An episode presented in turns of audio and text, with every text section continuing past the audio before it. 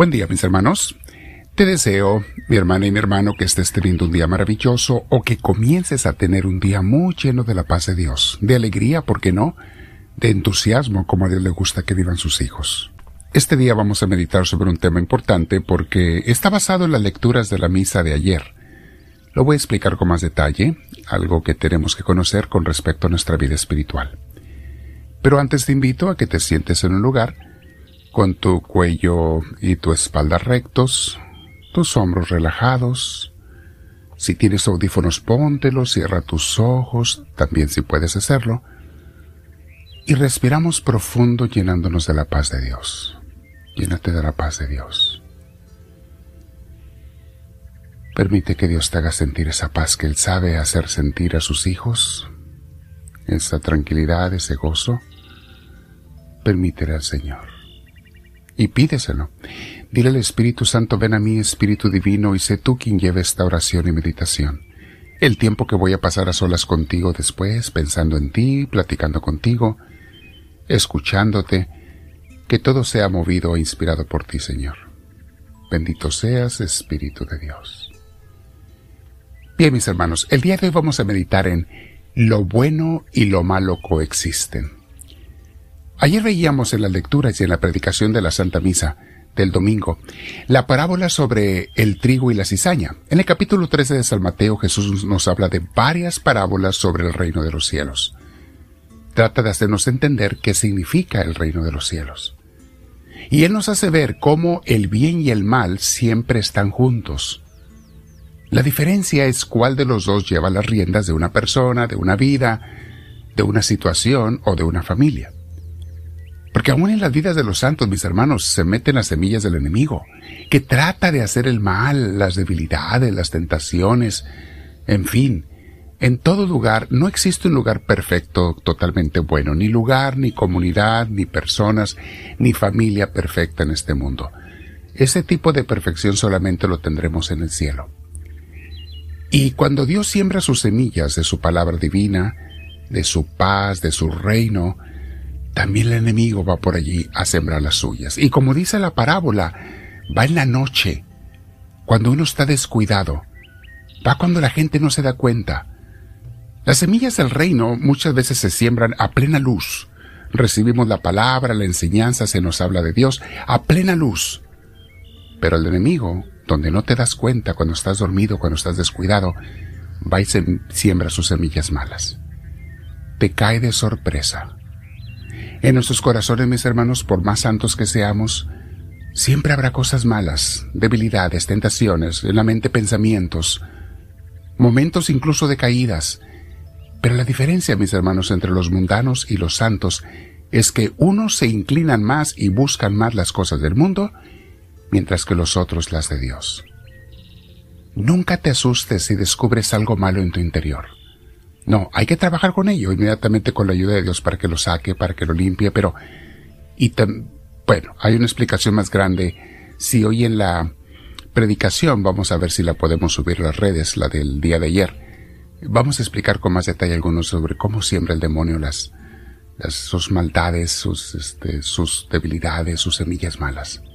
Pero no te asustes si descubres algo malo en tu interior, en tus pensamientos, en tus sentimientos, en tus deseos, y a veces hasta en tus acciones, porque a veces caemos con acciones que no son agradables a Dios.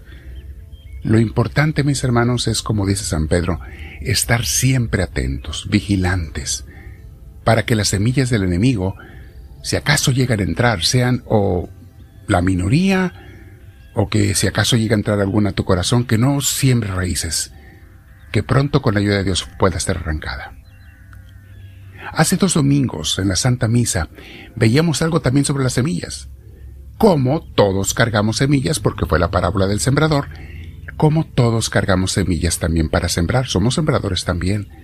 Y sembramos cosas en los demás. Con nuestras palabras y acciones, estamos constantemente sembrando algo en ellos. Sería bueno hacer una pausa y pensar, ¿qué estoy dejando yo en las vidas de los demás?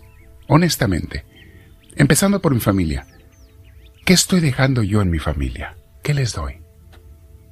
¿Qué les estoy influyendo? ¿Cuál es mi influencia con ellos, con mis amigos, en mi escuela, en mi trabajo? ¿Qué ejemplo les estoy dando? Mis hermanos, vean lo que dice la palabra de Dios, porque siempre va a haber esa lucha entre el bien y el mal, semillas buenas y malas en la vida, en nuestro interior. Romanos 12, 21 dice, no te dejes vencer por el mal. O sea, nos va a hacer la lucha, nos va a atacar, nos va a hacer la guerra, no te dejes vencer por el mal. Y luego dice, al contrario, vence el mal con el bien. Mis hermanos, las cosas malas en tu vida no se curan simplemente extacándolas. No, hay que reemplazarlas por algo bueno. Por ejemplo, un vicio. Nunca quieras nada más quitarte un vicio. No, reemplázalo con algo bueno. Es la única manera que lo puedes quitar. De otra manera queda un hueco. ¿Y qué llena ese hueco donde quitaste el vicio? El mismo vicio vuelve otra vez. Porque está vacío el hueco de tu corazón, de tu vida. Tienes que llenarlo con algo bueno. Si tú vas a deshacerte de una mala amistad, no te quedes solo. Búscate una buena amistad. Así como terminas una mala relación, comienza una buena relación. Hay relaciones, mis hermanos, que son venenosas en nuestras vidas, que son del demonio planamente, nos ha mandado gente a veces mala a nuestras vidas. Bueno, quítala, pero cámbiala por una buena relación, santa de Dios. Dice el Salmo 121, versículos 7 y 8. El Señor te protegerá, de todo mal protegerá tu vida. El Señor te cuidará en el hogar y en el camino, desde ahora y para siempre. Luego San Pablo en Efesios 6:11 nos dice, Pónganse toda la armadura de Dios para que puedan hacer frente a los engaños del diablo. Estábamos meditando sobre eso, sobre los engaños del diablo en estos días pasados, mis hermanos. ¿Cómo nos está engañando siempre? Bueno, ponte la armadura de Dios para que no caigas en sus engaños. Romanos 16, 17. Les ruego, hermanos, que se cuiden de los que causan divisiones y dificultades y van en contra de lo que a ustedes se les ha enseñado. Apártense de ellos. Mis hermanos, hay gente que en nuestras vidas nos va a traer puro pecado, o nos va a invitar al pecado, nos va a hacer pecar. Y mientras te mantengas en esa mala relación, vas a estar pecando, tras pecando, tras pecando, y eso nunca se va a acabar hasta que cortes esa mala relación del enemigo. Efesios 6:12 Porque nuestra lucha no es contra seres humanos, sino contra poderes, contra autoridades, contra potestades que dominan este mundo de tinieblas, contra fuerzas espirituales malignas en las regiones celestiales. Esa es nuestra lucha con las fuerzas del mal.